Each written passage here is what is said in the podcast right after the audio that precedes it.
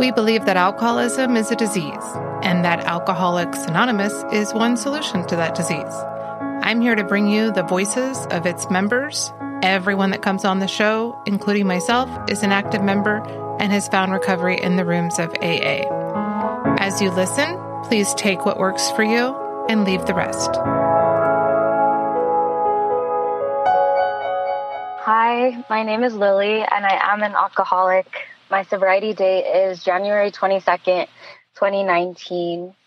And I just want to start off with, you know, sharing how I grew up and I I also want to like highlight that it's not what happened to me that makes me an alcoholic because I really believe that even if I had a perfect life, a perfect upbringing, I I definitely believe I'd still be an alcoholic. But also there's no such thing as perfect too. So let's see. So I first had alcohol, I think I was 16 at a friend's party.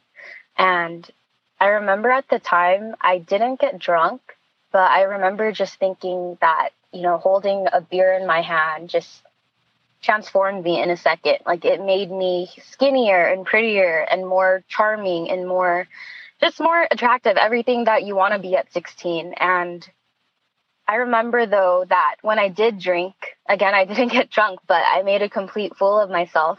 I danced with someone else's boyfriend, which in high school is, that was like a cardinal sin and just unforgivable. And I mean, it's, you know, I would hate to do that even now, but I just looking back at that, it just goes to show that when I drink, I, you know, I don't have control over what I do. And then going from there too, I remember high school was a very like just tumultuous time, like how it is for everybody. I moved schools a lot and I was just never comfortable in my skin for as long as I could remember. I remember like even being, you know, just backtracking a lot. I remember being four years old and just just already silently judging everyone around me and like hating my own skin and always feeling just negative and I would just blame my parents for everything. So I was 4 years old judging my mom and dad for how they parent but not realizing that hello, I was 4 years old. I've never had a kid, no life experience, and yet I thought I could do a better job at raising me than my own parents. Just I just had a lot of stuff like that going on like where I just my mindset has always been an alcoholic's mindset. And even like again at four years old, I remember just playing with cousins and just I would get lost in my thoughts and kind of just start thinking like, hmm, how can all my other cousins play and act like nothing's wrong? Like, don't they see that, you know, our lives are pretty, pretty terrible. And, you know, we didn't grow up well off. We, like I said, moved every year. My mom looking back, I mean, I don't want to diagnose her, but she did have, you know, problems with money, with gambling, with making rent. And that was a huge source of just stress for my parents and my family. I remember there's times where it'd be a dozen of us living in a two bedroom apartment with one bathroom. And I mean, of course, now it's like I see that my mom and dad were just, they were doing the best they could with what they knew they were thrust with a lot of responsibility, unexpected responsibility, because I was adopted. They adopted me when I was a newborn. And it was because, you know, they were foster parents and my birth mother is schizophrenic. So then that's why I was taken out of her custody. So yeah, my mom and dad raised me and, you know, I'm really blessed. I, in that sense, I feel like I've won the lottery because you know, most kids don't end up getting adopted. And I'm really close to my mom and dad today because of the program. But again, I just want to keep, you know, explaining where I come from because all of that has made me who I am today. So yeah, I was just such an angry kid. I was angry. I was like, man, why didn't Angelina Jolie adopt me so I could be a millionaire? And but then looking back, it's like, you know, like life just happens and my mom and dad didn't know that when I was four years old, my that my older sister would Frank, you know, just leave her kids with my mom and dad.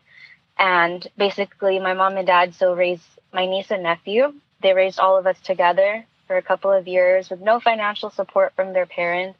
And at the same time, like my parents were taking care of my mom's mom, my grandma, who had Alzheimer's, was bedridden, and, you know, had to be spoon fed and had her diapers changed. And speaking of my grandma, like I was such an anxiety ridden child that I remember learning about like earthquake drills in school and just thinking like, oh my God, how are we going to get my grandma down from the apartment if there's an earthquake? Cause we're on the second floor. And so just even as a kid, I just had these alcoholic thoughts. So we had all that going on. And then I had my like siblings coming in and out of the house because my parents remarried. They had children from other marriages. I'm the youngest of a big family. My siblings are a lot older than me. So then growing up again, like I, I othered myself. I made myself feel like an outcast in my family when really I was, I had been chosen to be a part of that family. You know, I had been adopted, but as a kid, I just always, when at family parties surrounded by all my loved ones, I'd still feel lonely and think, wow, I'm the only one here, you know, who's adopted. I'm the only one here who doesn't have a full sibling, full blooded sibling. I'm the only one here who has a sibling who's 15 years older than her. And all my siblings are at least 15 years older than me. So yeah, I just, you know, right off the bat, I just think, oh, poor me, poor me, poor me. Like, look at all these things that suck in my life. And I just, I never stopped to think about anything positive and about all the blessings that I was given. So fast forward a little, I guess to like eight years old, I just have very clear memories of crying myself to sleep at night because I was adopted. And I think I probably had depression and anxiety, you know, as a kid. Also, being being adopted, that's a huge part of my story because I struggled with it growing up. I learned when I was 4 years old from a cousin. She told me that I was adopted and I remember like kind of asking my parents all throughout my childhood, you know, wanting just to hear the truth just I guess just to have my emotions validated or something, maybe my ego, but basically like you know, as I got older, my mom explained to me that you know at the time her the social worker believed the the best school of thought was just to wait until I was an adult. But growing up, like I, you know, I had no idea about that, and I made up my own like crazy theories, and I just kept thinking, oh, they don't love me enough to tell the truth. When, when you know, I'm not a parent now, but because of being in the AA rooms, I'm hearing, you know, parents share and I'm barely realizing that, wow, being a parent is one of the most difficult and important jobs in the world. And people don't just adopt a kid, you know, lightly. So I'm so thankful to learn that from AA because I'm stubborn, I'm slow, I'm forgetful. And I hate to sound so negative, but I'm just like reflecting on my, you know, negative past. Let's see. So I get a little older and just, again, things are rough. And then you know, there was this uh, really just bleak point. I remember being like 16. I just remember, you know, I was just changing in my room and I, I turn around and I see my dad watching me change. And this is something that has taken, yeah, 10 years because I'm 26 now to be able to openly talk about because, you know, at the time I was just in shock. I was angry, of course, because I'd always been a daddy's girl when I, and spoiled, honestly. Like the second my mom got upset, I'd run to my dad, and I just saw my dad as this fun, carefree guy. And but then you know that that just broke something in me at that point, and but then I stuffed it. I I never. I remember um, just never really seeking like help for it because I would just I would just make excuses in my mind and rationalize and think, you know what, maybe this isn't that big of a deal because you know, there's worse cases out there. I wasn't raped, I wasn't molested, I wasn't all this and that. But now I see that, you know, that was very abusive. That was my dad crossing the line and, you know, disrespecting my boundaries. And so from that point on, I, I think that's what I kind of just shut myself out and started numbing myself. Because before then, I was just, I guess, yeah, more childlike, like out, very vocal about my emotions and how I feel. But around that time is when I started like just using alcohol as a solution. Because that was the summer before my senior year of high school. And I remember senior year, there was just, it was just one month, but I remember, no, maybe a few months, but it was, it was a short period where I remember I just lived for the weekend because I lived to drink during that portion of senior year. I was just texting everyone I know, looking for every party that I could go to. It didn't matter if I knew them or not. I just, I wanted to drink. And at 16, 17, it's kind of hard to get drinks, especially since, you know, I didn't know the cool people who had the drinks on them. so, and now like looking back, I see it's like I was, you know, I didn't want to feel, I didn't want to deal with those emotions of my, you know, my dad betraying me. and then I'll fast forward a little more. I just I isolated and I started dating this guy who was definitely most likely like an alcoholic. You know, he drank more than me, partied more than me, and he was a little older. So I mean, at the time, I knew I was just dating him so I could get alcohol, and and I knew I shouldn't have been with him because I had always been this little goody, like really just goody two shoes, straight A's kind of kid who was just always like in you know in the background. He was the last person I'd even expect for myself to date. And that relationship quickly turned abusive, physically, mentally, all of it. And and again, like it was just me living in insanity and chaos, just you know, drinking and partying on weekends and trying to trying to fix that boyfriend, trying to just point out all the wrong things in him to, to so that I didn't have to look at myself. So I was newly dating him and some time goes by again and then this is the summer before college where I end up getting pregnant and you know I was how old was I? Like 18. Yeah, it just turned 18 and I got pregnant and that again that was just something that I at the time was just really disappointed in myself. I had this huge ego and just at the time was thinking terrible things like thinking like oh god like how could i end up like everyone else in my family pregnant before 21 when when really you know, children are a blessing. And but i just you know i had those toxic thoughts and judgy judgmental thoughts. And yet you know failing to realize like it was it was just a symptom of me not loving myself or respecting myself because you know i didn't use protection and I, I knew off the bat that I didn't want to have a child. I, I wanted to go to college. I wanted to get a degree. I wanted to, you know, just become middle class and not have to worry about bills or where I'm going to live and, or about food because growing up, those were things that we were constantly worrying about. You know, I, I contemplated with putting the kid up for adoption, like, you know, and getting adopted like I had been. But I just, I wasn't strong enough, or I just, you know, it wasn't the right decision for me where I knew I couldn't I couldn't just deal with the like the ramifications of being pregnant of just the judgment of other people even though that shouldn't matter. So I got an abortion at 8 weeks and it's it's it's still so clear to me because the doctor I remember the doctor asking me if I wanted to know the gender and I remember just saying no right away and again like just stuffing all those feelings by that time though i was so great at stuffing my feelings that i you know i honestly didn't feel sad. It was just more of shock shame. It felt like i was out of my body kind of watching myself from the ceiling looking down at myself talking with that doctor. And so yeah i got that abortion went to college and and then you know finally like um, left that boyfriend which took a while. And then you know, I realized that my addiction likes to just transfer. So I'm addicted uh, to alcohol and I'm addic- I'm codependent addicted to men. And so instead of being addicted to that, um, to that boyfriend, I switched my addiction, changed it to school. I would just, you know, study all the time, take no breaks, get burnt out, um, throw myself into school and basically just like, I, I like to turn myself into this hamster on a wheel, chasing something.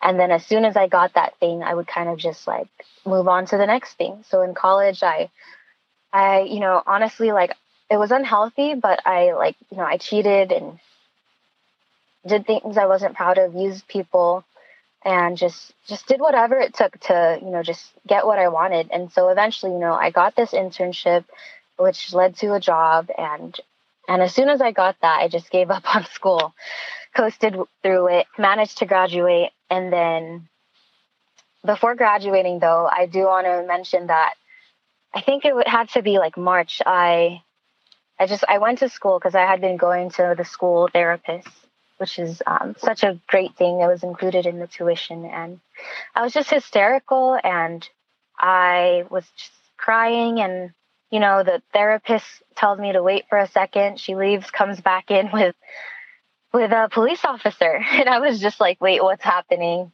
And she tells me, like, you know, like, you're, I have to put you on an involuntary 72 hour mental hold. So I was getting sent to a mental hospital because I had suicidal ideation. And I was so great at stuffing my feelings and not feeling and not wanting to even, you know, just I didn't want to think that. I I didn't even realize I was suicidal and but I was, you know, wanting to die, not wanting to wake up, just wanting to go to sleep forever. That's not things that a healthy person thinks and yet that's all I was thinking at 21. And I didn't realize it at the time, but it's because just a few months before that, I I tried ecstasy for the first time and I didn't know that you know, that's because I just thought, oh, it's just a party drug. You know, a lot of people I know take it. It's so common, it's like with you know Coachella and EDM and raves for people to take ecstasy. But so I just made up all these excuses, and then I remember for a week after that, doing like taking ecstasy for the first time. I just I was in my room in my bed, only left my room to use the restroom or you know have a bite of something tiny to eat because I had no appetite and but I didn't know until I got to the mental hospital that that was me coming down. That was me withdrawing.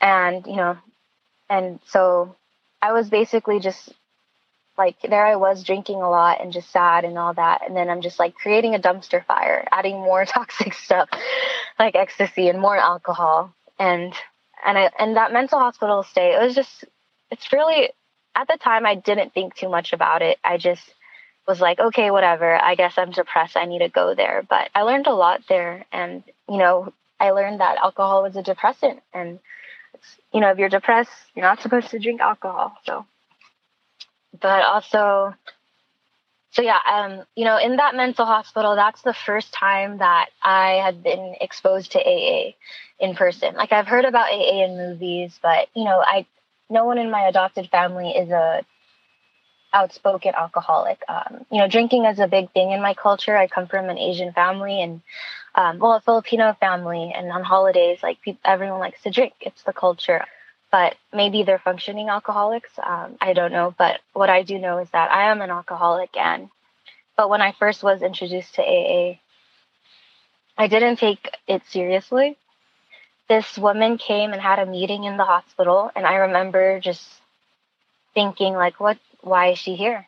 You know, I'm not an alcoholic. I'm just depressed. Like, and even though I was in a room full of people sharing their experience with how, because the other men, like mental hospital patients were sharing how they did struggle with drugs and alcohol, but I was so just closed off to a higher power. Just I was just so closed off spiritually and emotionally that I wasn't. I guess I wasn't ready yet to accept that I was an alcoholic. So, so I leave that um, mental hospital Um, and just a few weeks later, I go to Coachella. And I remember my friend asking me, like, hey, like, are you sure you want to go? Maybe you shouldn't because, you know, you just got out of a mental hospital. And yet I was so adamant about going. I was like, no, I have to go. like, it's, God, it was just, it was so silly.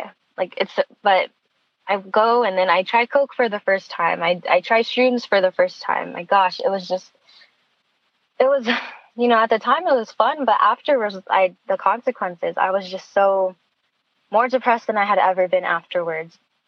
But yeah, I come back and then graduate graduate school and then I, I get to travel a little bit. You know, I didn't have the money for it, but I just, you know, I took out I, I racked up some debt so I could keep up and just and travel and it was it was me trying to put a band-aid because by this point alcohol stopped working. I for years when i drank i got to escape and i got to be happy or you know like have a fake sort of happiness. But by that by that summer i summer of me turning 22 i just realized that oh my goodness alcohol's not working. So i felt just untethered and and super hopeless.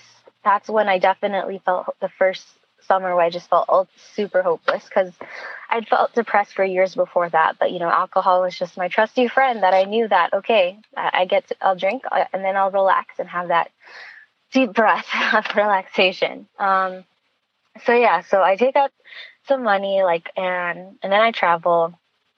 I go to my family's home country for the first time and, you know, I drink and, um, you know, I'll just be open. It's the Philippines, and the Philippines is a beautiful country, but you know, I'm a young woman traveling and I ditch my family. I party with someone I barely know who like moved to the Philippines from LA and he went there for school and I just hit him up and I'm like, you know, where are you going tonight? I just I wanted to go out and I didn't and I just told my family, hey, yeah, I'm gonna go out. I'll be back in like an hour or two, but I don't come back till the next morning. I don't answer anyone's calls. My aunt, my mom, and dad are just, you know, they're super they're super worried, and of course they would be because, you know, the Philippines is honestly like um, most places are really unsafe, and so I and that's what happens when I drink. I have no disregard for my safety. I don't care about myself at all. I end up in strange places and with strangers. I spend the night with that guy I barely know.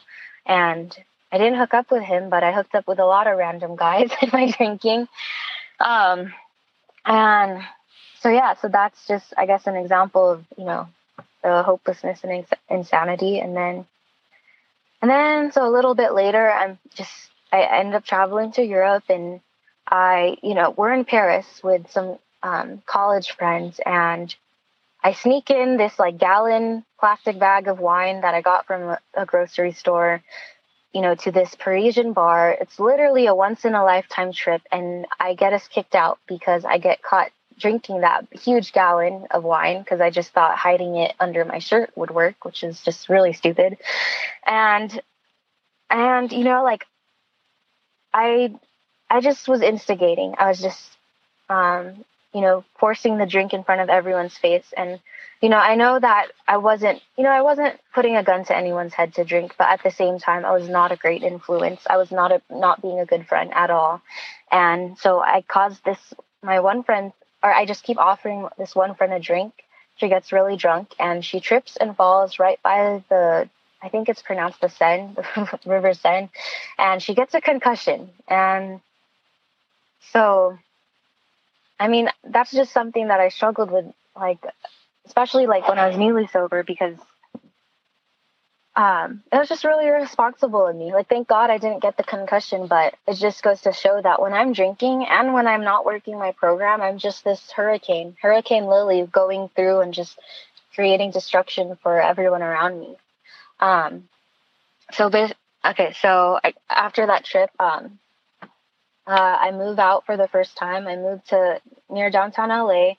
Um, and I feel like Bill W in the story. Like I literally like I was living in Echo Park, felt all cool. I was like, this is my dream. I've always wanted to be a hipster in LA. and and I was working, you know, in in finance in the skyscrapers and just had a great job and just, you know, my family was so proud. And yet um, like I said, like I felt like Bill W, like I had arrived, but I, you know, I quickly, like my drinking just got worse and I quickly got hit rock bottom. Like again, another rock bottom.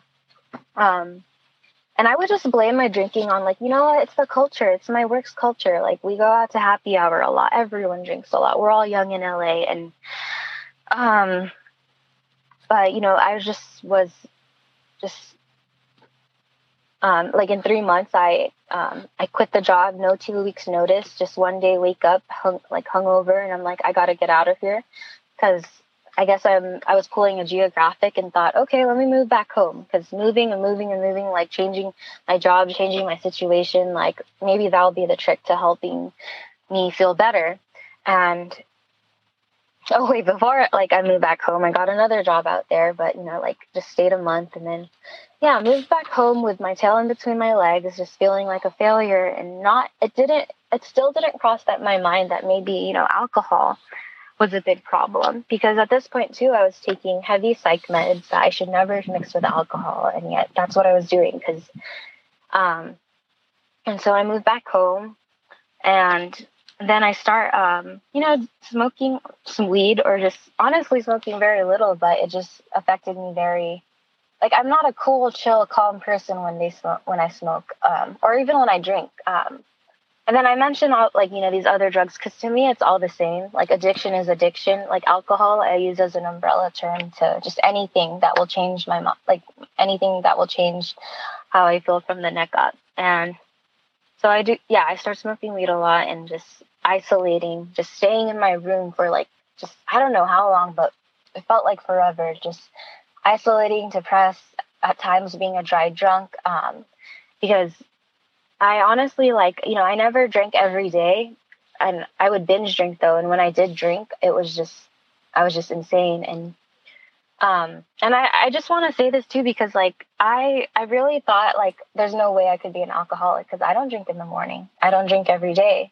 But I remember hearing from people shares that when, I'm hearing this a lot that when I would, when I try to control my drinking, it's not fun and when I don't control it, that's when it's fun. And this is something that I just try to remember every day because I'm, I am an alcoholic through and through because that just perfectly describes my drinking.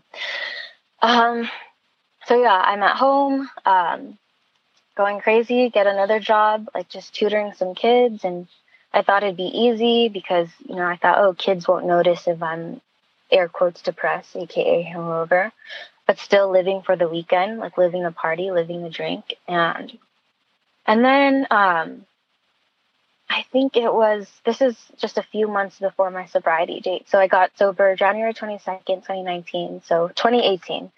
The last half of 2018 is when, man, my mind was just racing nonstop. I'd wake up and I just have nonstop thoughts of I hate myself, I don't want to live, just 24/7. And saying it now, I feel like, wow, that's insane. Like, I can't believe that, like, my, I felt like I couldn't control my thoughts, but that's really how I felt. I just was never happy and just suicidal again. I remember Googling, like, how many tablets of this medicine that I was taking, I can't remember the name, but how many tablets would it take to that I wouldn't wake up? And of course, on Google, the first thing that pops up, it says, like, are you having a problem? Please call this national health hotline. And I just ignore it and be like, no, I don't have a problem. I'm just sad.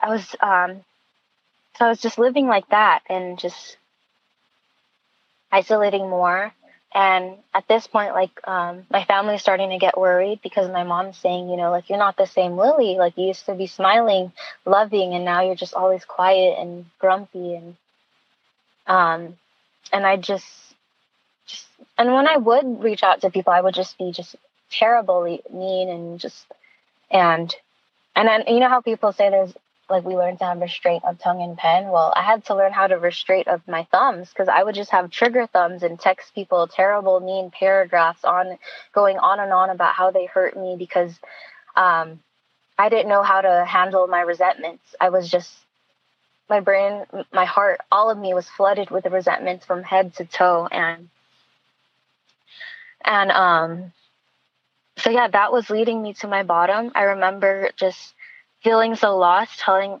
and just asking my mom, like, you know, take me to a church, please, because like I grew up, we grew up Christian, going to church some years, go not going some years, and um, but I knew that I believe that there is a God. I just I didn't believe in Him. I didn't trust Him. I didn't pray. I just saw as God as a Santa, but a Santa Claus, but He had that had let me down because I expected life to be this perfect, never ending, like just festival of good times when of course that's really unrealistic and immature um, but yeah i go to that church and you know i just ask someone to pray for me and i start just crying and breaking down crying and just and i needed that because i couldn't cry on my own um,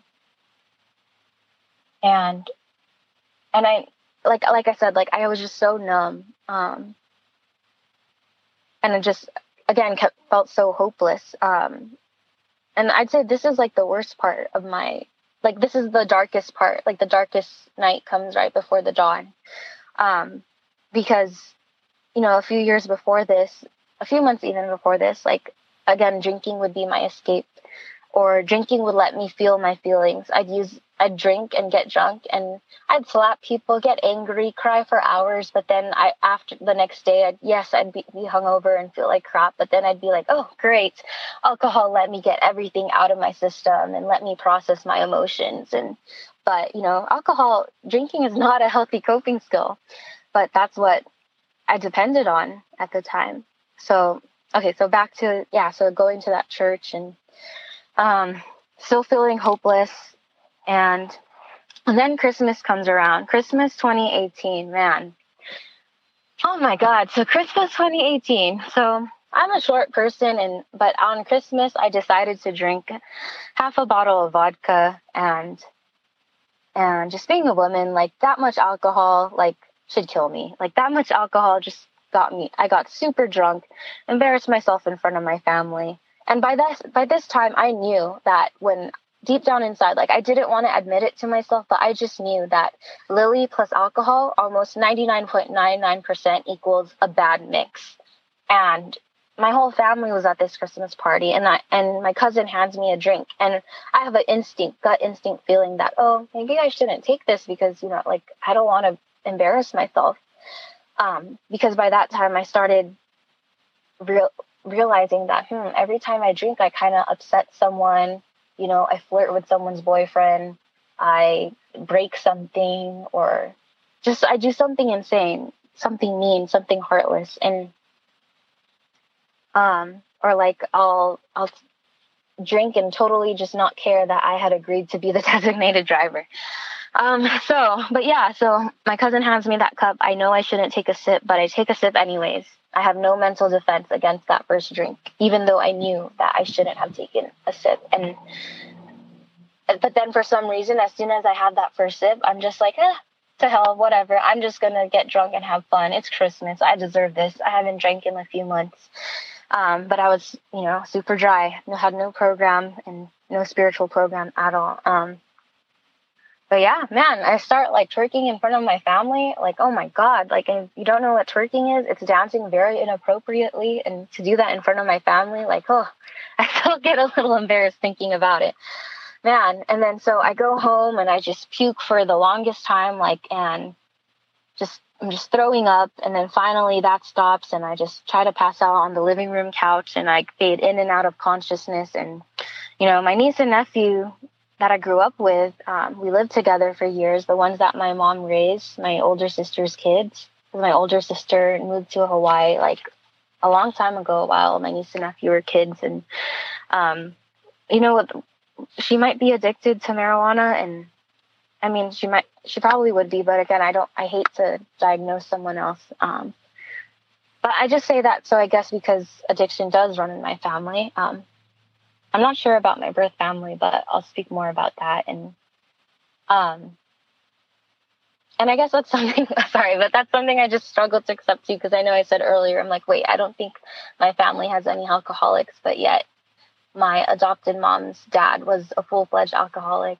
and my um, my half sister's dad was a full blown alcoholic. So, yeah, so that's why, again, that's why I keep coming back, and that's why I keep coming back to meetings, and because I'm so forgetful like that, um, my brain can just play crazy tricks on me. But, anyways, um, um, where was I? Um, okay, yeah, Christmas, and okay, so, so I gain a little bit of consciousness. I feel like shit. I'm super embarrassed. I just know I'm going to be hungover the next two days. And my nephew's cousin, she's from in from out of town, and I just hear her ask my nephew, um, because of course they think I'm passed out. So I ask her, I see her, I hear her ask him, "Is she always like that?" Meaning, like, do I always just get, you know, crazy like that? And I know crazy is a loaded word, and and now I I, I make the conscious effort to say sick and not crazy, but this situation, I'm explaining crazy was the perfect word. Um, and man, and then I see my nephew and he just nods yes. Like he doesn't say anything, but man, that part just breaks my heart because you know, I love them like my own sib like as if they're own my my own siblings.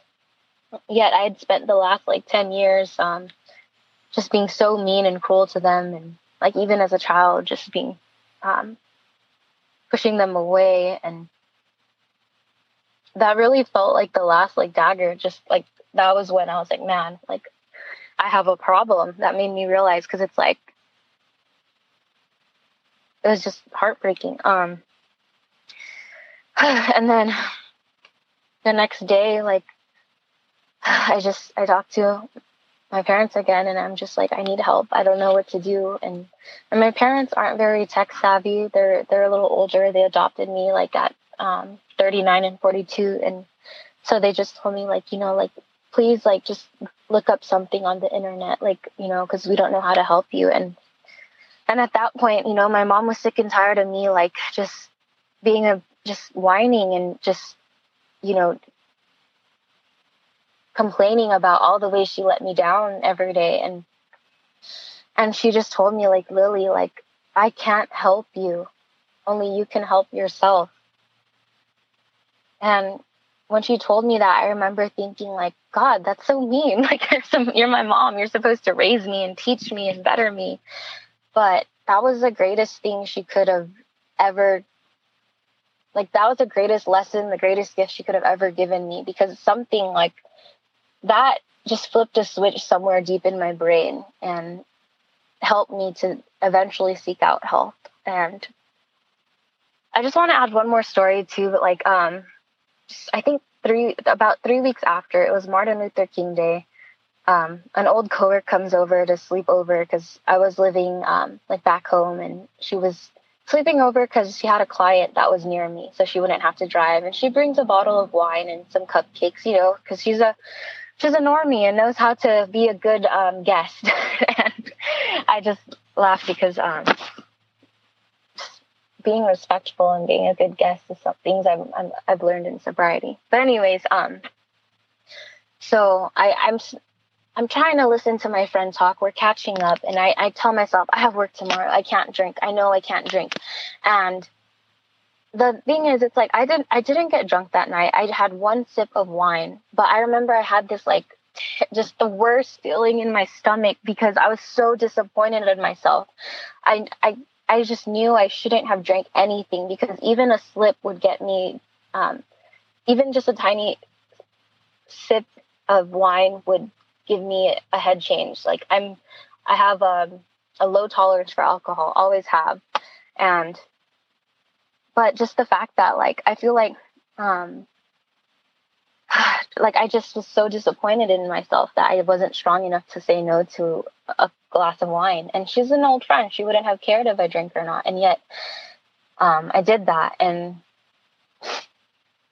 so that was like the last time I drank. Um, but the last big drunk was Christmas, and but those two events like together just brought me to my knees because it just really highlighted my my how I as how I am not was an alcoholic and how I do have an addiction and a problem and man and and so I told myself okay I'll just you know I'll give my two weeks like notice at work or like um, or let them know like you know I want to get help and um, and I was just really lazy, so that's why my brain, like, I automatically was just thinking, like, I'm gonna quit working, and then I'll start thinking about um, trying to get sober. Um, but the next day on the way to work, it was like I lived an hour and a half from my job because of traffic, and um, so in the middle of this bustling freeway and rush hour traffic, for some reason, like I get this weird conviction, and I pull over on the side of the road, and it's because this song came on the radio, and um, Christian radio was the only thing keeping me, I believe, from just killing myself. And I really wasn't that religious. And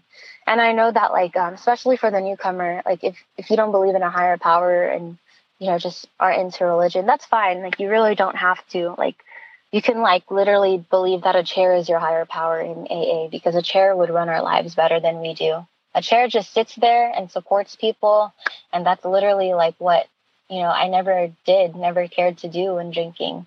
Um, my sponsor told me that, and I just, I just like have to remind myself, okay, just be like a chair, sit still, listen at meetings, and just hold my tongue because sometimes like I'll just say like crazy mean stuff and support people, and I need to support people, be of service. Um, um, okay, sorry, where was I going? Okay, um, but yeah, so on the way to work, I hear this song, and I just and I have to pull over and I feel like my higher power just kind of telling me like, hey, like like I literally feel like my higher power is tapping my shoulder saying like, have you had enough yet, dude? Because I was so spiritually dead and empty and I felt so hopeless and so depressed and I was only 23 and yet I felt all of this and so I pull over, I start dry heaving and just I don't know how much time goes, but you know, I just from then on out, I, I went to this like uh, medical treatment center, and um, it was, kind of like an urgent care for mental health. And they send me to detox. Then that detox sends me to um, rehab. And in detox, I remember the, a social worker coming and asking if I want to go to rehab. And um, I just remember thinking like, oh, like, you know, I'm going to go so I can take care of this depression once and for all. So once again, another example of how I'm forgetful and, you know, my, how it was just, I was in detox because of alcohol and yet I completely forgot all about it and was just thinking, sure, I'll go to rehab. It's, it'll be like a finishing school. I can finally learn to grow up and learn to be an, a responsible adult and have some social skills finally. And, um, so, you know, I get to rehab and like, again, it's like, it's just so crazy how this disease works where like I forget that why I'm there. And I just, again, keep thinking I'm here to cure my depression. And, um, and after then, and rehab helped so much. Um, when I was almost done with that 90 day rehab stay, um, my my birth father reached out to me on through Facebook and um, he'd been trying to find me under my birth last name, my original last name, and um, it's just so funny how things line up because um, in 2018, the last few months before I got sober, I remember my adopted dad telling me like, "Why don't you try to look for your dad?" And I mean, you're uh, my your birth family, your mom and dad, all of that. And my dad was telling me like maybe that will help you feel whole and at peace. And so and luckily like Facebook had this new feature where you could put your if you're adopted, you could put your birth last name. And so it's just so it's just such a like amazing coincidence. Like everything lined up. Like Facebook has this new feature. My adopted dad plans to seed in me to go find my family, and then my birth father finally is able to find me on Facebook because I used the last name that my birth father knew me as. Um, so he finds me and he lives in another country, but he tells me all the information that I need to find my birth family that's still in LA. So he tells me my birth mother's name, her, you know, all her, this, her address, phone number, my older birth brother's name, and my birth brother and I have different dads, but, um, because I because my birth father told me my birth brother's name, I found him on Facebook and it was again just another crazy coincidence like my god my higher power has perfect timing because my birth brother was moving out of state in 3 days and so we arranged to meet up right away the very next day before he moved he and his family moved and um so that was just God, that was amazing. Such a surreal experience to be sober and to be able to meet you know, to have new, to be reunited and have new family. And it was just so amazing, like to see someone that I look like and someone that can tell me about my family medical history and just where I come from. And, um, and that was something that I couldn't articulate. Like I couldn't, I didn't know how to verbally express that to my mom because, you know, my mom grew up very, um, in a third world country. She grew up in poverty and just grew up with a lot of abuse. I'm sure childhood sexual abuse and and with her first husband, extreme physical abuse and um, you know, in our culture and during the time she grew up in, like therapy was not popular. So um and I bring this all up because like I struggle still to to I struggle to be patient, loving, loving, and tolerant with my mom because um, you know, I have a lot of like irrational resentment toward her that I did. I literally had to do just write a 10 step about before this call. Um, but it was just a big thing where my mom was just wondering like why was I so curious about my birth family and my adopted dad would explain to my adopted mom like you know of course it's natural she just wants to see where she comes from and and of course though my birth mom has a lot of like emotional trauma herself. So I can see, like, I understand now that, you know, she just didn't want to lose me to another mom because in like birthday cards, she'll still write, love your one and only true mom. and I remember having a therapist tell me, like, you know, like, um, that therapist had been, um, she was explaining that, like, she had been thinking about adoption too, but she was scared of the birth parents coming back and taking the kid. So it's just funny how like all these different things, people and places come together to make the right things happen and to teach us all these lessons and um so I'm just I'm just so thankful I got to meet them sober and man that rehab like gosh like the counselors there were amazing and I just I learned so much and then man, like, you know, I didn't get that pink cloud right away. Um probably well maybe it came in and out. It's like um I have I still struggle with like bad memory, I guess pause, post acute withdrawal symptom. But I remember it being difficult to get sober. I mean, to stay sober, to stay sober. Um, cause I definitely like, I I hope, you know, I that I did reach my rock bottom um, already. And then, but basically, so after that rehab, I moved to sober living. I lived there for two years throughout the pandemic. And um, at the time, while in sober living, I hated it. I remember thinking, God, what am I doing with these crazy women? And and yet forgetting the fact that hey i was there too and but that's what you know my character defects what i like to do like i just like to judge and um but basically like you know i needed to live there everything that happens for a reason um i put myself in my higher power's hands and just kept just kept trying to think like okay i need to stay in this sober living and and, you know, I did learn a lot. I learned a lot of social skills because social anxiety is a big thing that I used to struggle with. And, um, you know, honestly, I was a terrible roommate. I was so mean. And, um, you know, I made an amends to those roommates. And I just, you know, I hope I just pray for them and constantly because I was um, just newly sober and just, I mean, like, just, I know like sober living is hard for everyone. So, but I'm thankful to have lived there. And it's so funny because by the time I moved out, I was just like really scared and thinking like, oh, I want to live here forever. How am I going to go to three meetings on my own every week? Because in sober living, like we're required to go. And it was the first time in my life I had discipline and structure. Like we had a curfew, couldn't have people over, um, had to drug test. And um, yeah, it was just, at the time, you know, I was ashamed to live there, but looking back, I'm like, man, like thank God I lived there. I'm so thankful that I got to live there. And so I move out and so I'm sober. Um, my first sponsor, um, I remember like my rehab roommate asked her to be my sponsor for me because I was digging my feet in the mud, just hesitant to ask someone to sponsor me.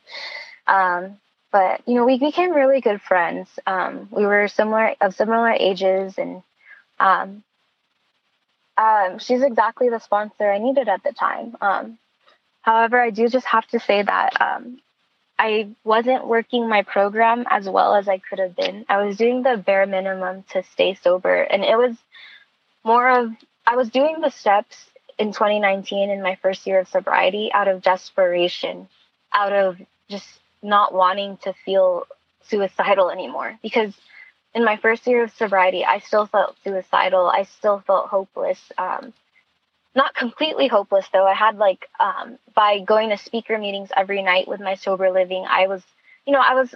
Those meetings were so crucial because they were like the little light at the end of the tunnel where I heard people go through the craziest, most sad things in life, and yet they're still sober and they're happy. Like they're genuinely happy. So, and so that's why, like, thank God for meetings and um, so back to like, okay, so I move out of my sober living. I'm so excited. I rent a room um, with some normies, and I kind of no, I not kind of. I really just I fall out of recovery. Like by the grace of my higher power, I stay physically sober, but I emotionally relapse, and an emotional relapse is so scary. And I just became just a super dry drunk again because um, there's periods when I was not in AA, like not in recovery, when I'd be dry and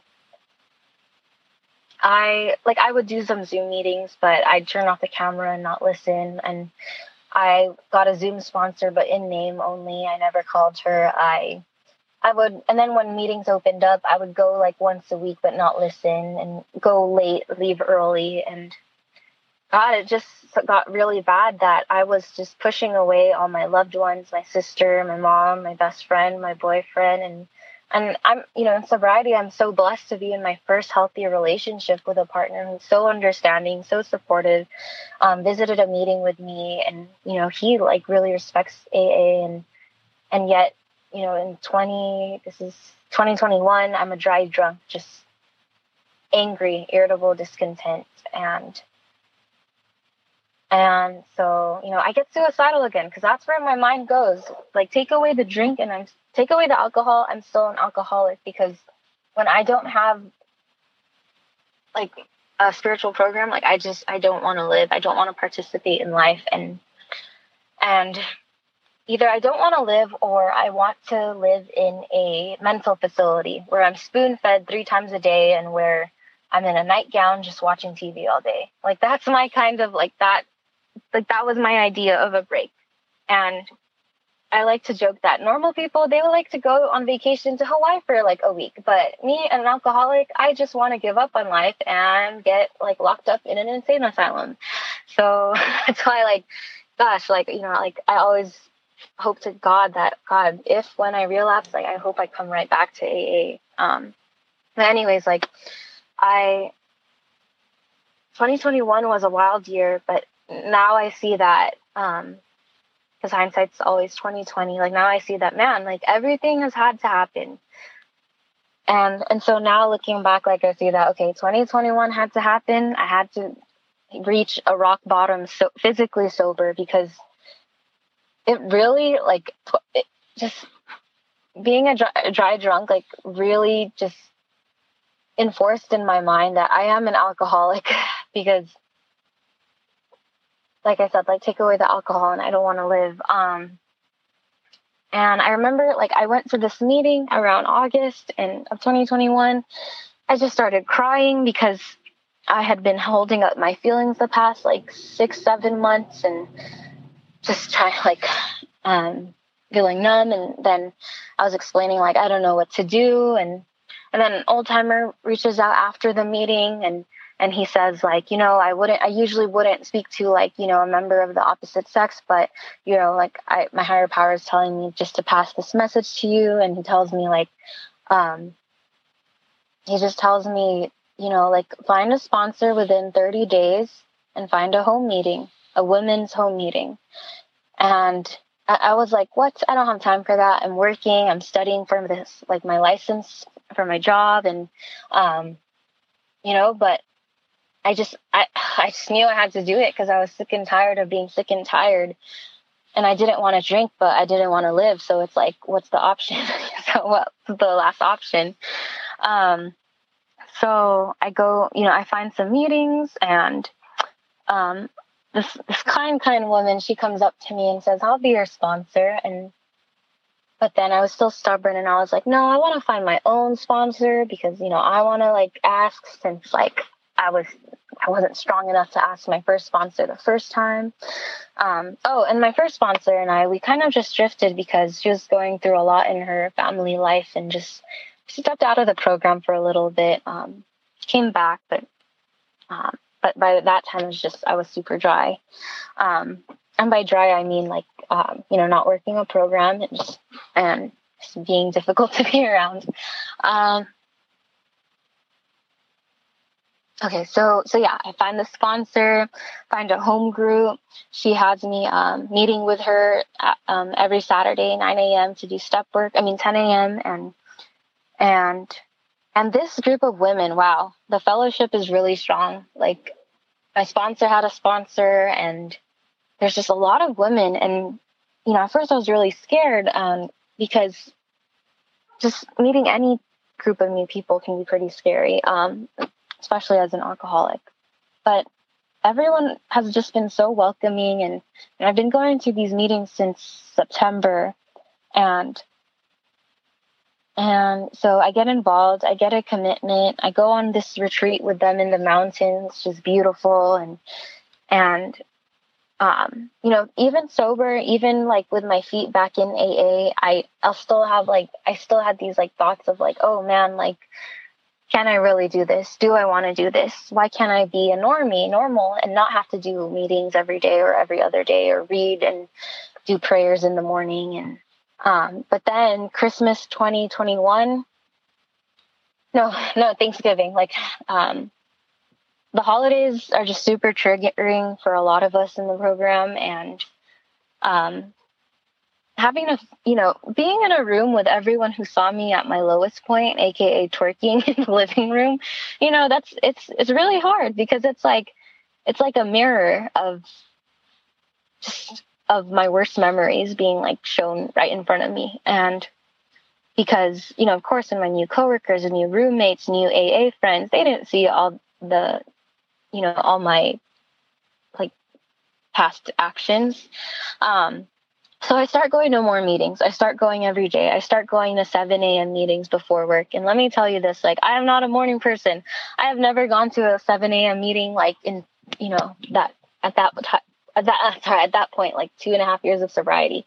And but you know, I start going and I start coming earlier, start going, staying later. I start talking to people and getting numbers and actually calling them and actually texting them because the phone feels like 10,000 pounds a lot of the times. And I still struggle to call people, but, um, but just, I start to feel a part of, like more a part of because, um, um, like I just realized that, man, like I, I really need AA and, um, and a part of me at the time was a little embarrassed because it's like, man, like I have like two years, I should be, you know, stronger in my sobriety than this. But that's just my ego talking. Um, I've come to learn it doesn't matter how much time like I have. What matters is the quality of my sobriety, not the quantity. Um, so, so now today, like I have a home group um, two home groups that I go to Tuesday and Thursday nights. I have commitments at both, and um, never held on to a commitment longer than a month. so now I'm like holding on to them until they end. And um, I'm welcoming newcomers and I, I call my sponsor and I, I do these daily meditations and prayers in the mornings. Um, by meditations, I mean like the daily reading, like the 24 hour a day book, 24 hours a day book. And, and I've never done this in all of my sobriety. Like, um, in my first and second year, I'd just wake up and be like, God help me. That's all I could do at the time. And um, and again, everything happens when when you yourself are ready. Because my first sponsor she was just a like a really nice friend. She made me comfortable and just believe that okay i can be an, an alcoholic because my first sponsor was my age and just you know on the outside so picture perfect married own her home own home um, getting promoted at work wearing louis vuittons. And i was like man i want to be just like her. So having her as my first sponsor made me comfortable in my own skin and accept that yes like i could be i could keyword is could possibly be an alcoholic. And then my zoom sponsor she was super sweet and just so warm. And she was there when just you know to i feel like to gently deliver me to my next sponsor. And then my third sponsor who i met at the in-person meetings like um, recently she's um, she's very like just very disciplined, very wise, and and you know I needed her because I needed to suit up, show up, and learn to to wake up at 6 a.m. and call someone every day at 6 a.m. because that's what her and I did.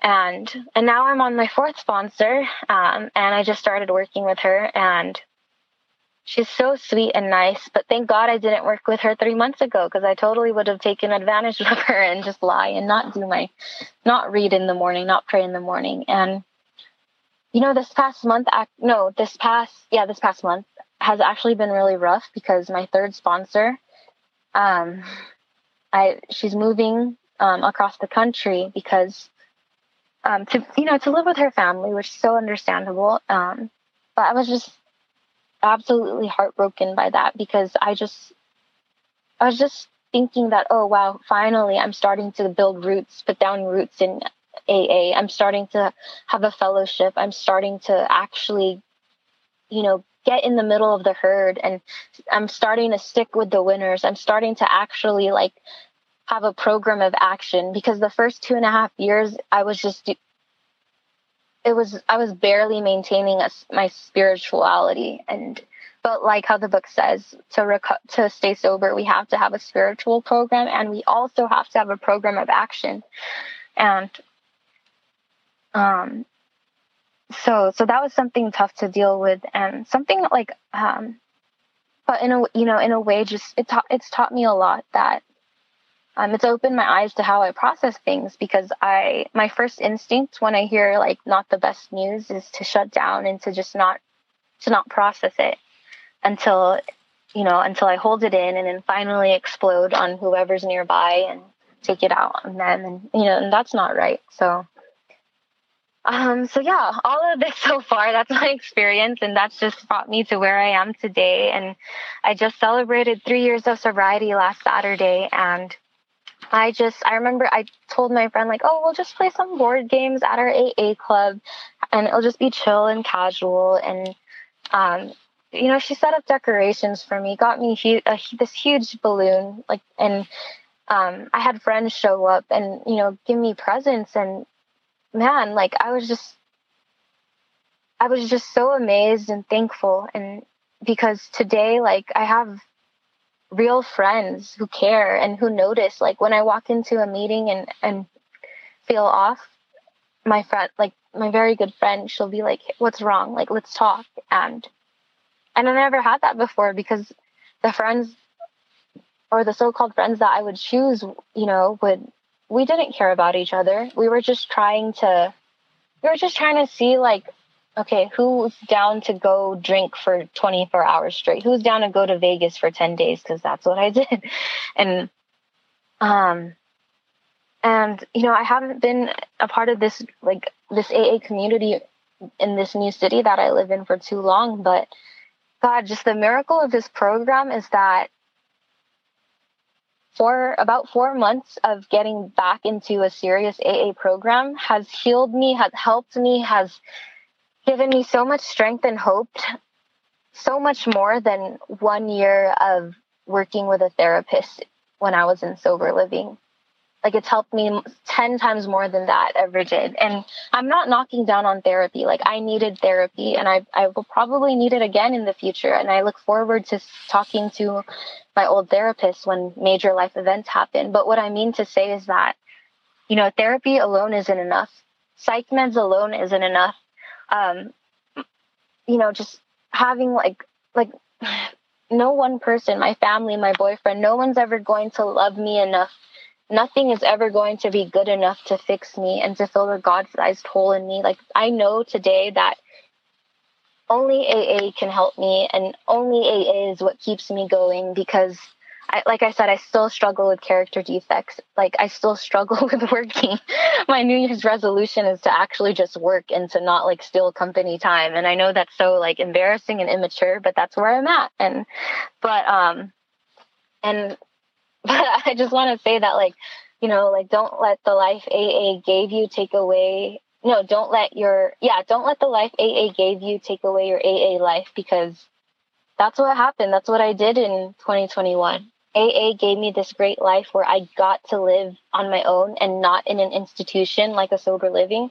AA got AA allowed me to have a healthy partner and healthy friends, and yet, um, you know, I strayed away from AA, and it took me right back to suicidal thoughts. And so, what I mean to say is just, you know, work a program, get a sponsor, and um, you know, reach out when you need help because closed mouth closed mouths don't get fed, and just it can be hard. Like honestly, it's it's a simple program, but it's not easy because we're, we're complicated people, and I just want to say like, you know, not every day is perfect or even great, but like, man, like before you know, before getting sober, I would spend months, years angry about the same thing. I was so angry that I felt like I could kill someone. And but then today, it's like when I'm angry, the longest it'll last is like a few days. And and today, when I wake up in the morning, I I literally will think, "Wow, thank you God for another day." And that's not for me. Like, well, like when I wake up and think that like positive thoughts like that, like which is most days, I'm just always surprised at myself. I'm like, whoa, like, wow, that was not me. That was my higher power taking over and just giving me a huge blessing. And I don't want to ever take for granted. And um, so that's just the biggest blessing that I've been given in this program just the gift of a serene and clear mind where I don't have to be afraid of living in my own skin. I don't have to. I don't have to be scared anymore today. And and also, this might sound a little like, you know, just controversial, but today I love my dad. I've forgiven my dad. I've accepted how who my dad is. he did the best he could with what he had. And being sober and getting to know him more and actually having conversations with him and learning how he lived and grew up and how he was homeless at 17 like and just went through all of this stuff and lost his dad at a young age like it's not an excuse like of course like um like I've learned to have boundaries like and to um just you know quite frankly it's like i'm not going to let my future children alone with my dad but at the same time like today i can appreciate him. I can be thankful for the fact that he adopted me and that when i had car problems he just offered to help right away without a blink of an eye. And and it's not but but also i want to stress that like it's I don't take my family, my parents for granted anymore. I'm not just thinking, what can they give me? Because that's how I lived before. It's like, what can so and so do for me and to make me happy? I never thought about their needs. But today, like, I know how, or I'm, I, I'm better at being a daughter. I'm not perfect. I'm not great, but I'm better at being a friend and a sister and a girlfriend, a partner, a roommate.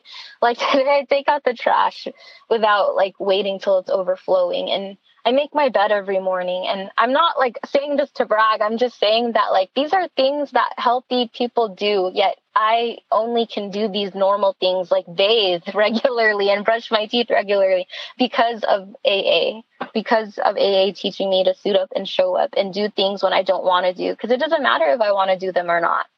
Um, and now I like, for example, instead of, um, you know, going to visit my parents and and waiting for them to serve me like i'll start you know i'll bring them food and or i'll do dishes there. I'll just help around the house because i've taken I, all i've done is take take take. And now i know today that there's beauty in giving and being of service because it's hard and also it's hard to just change one's attitude by by themselves. Like i can't change my attitude by myself. I have to get out of myself and help someone else.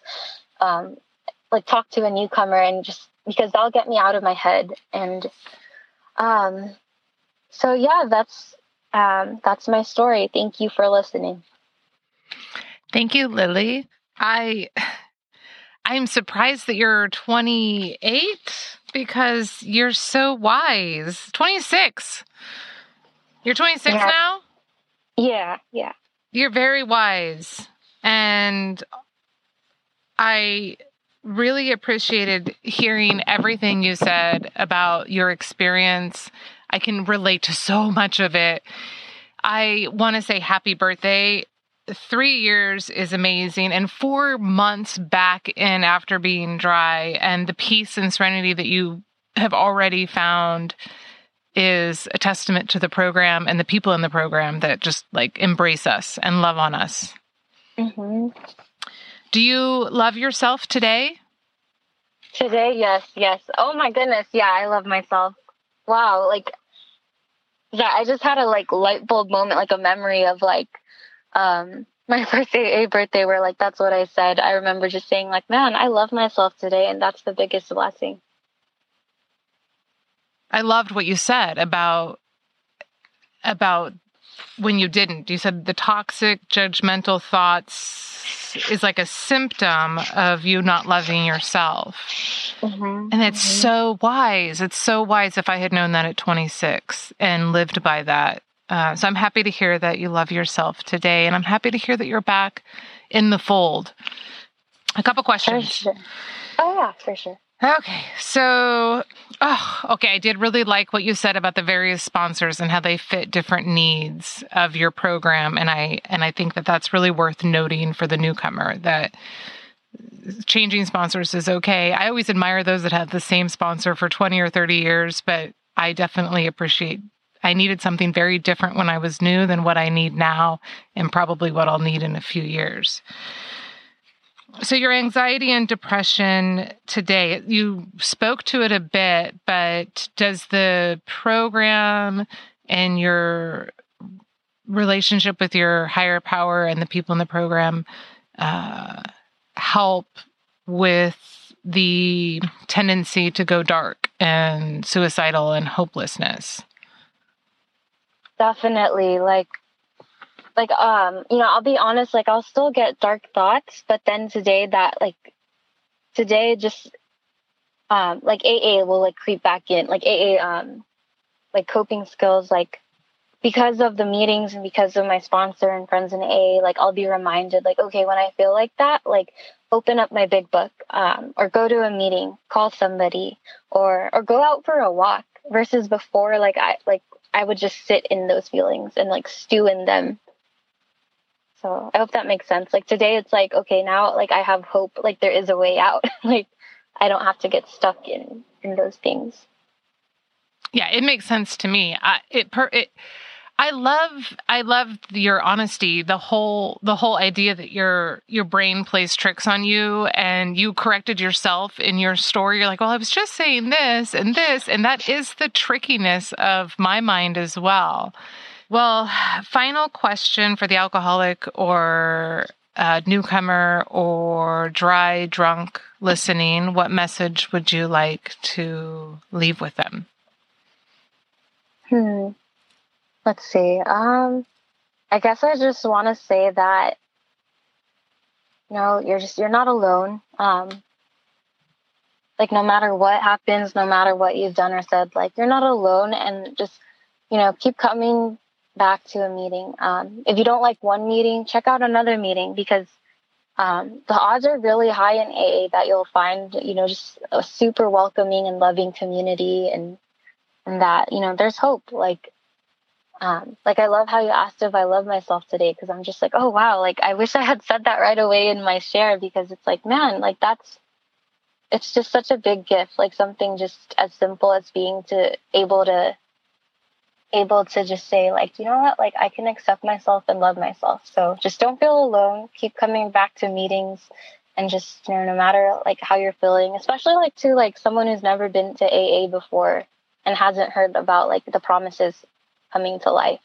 Um, that, like, you know, it's all possible. There's hope. For more information, read the first 164 pages of the Big Book of Alcoholics Anonymous or visit keepcomingback.net.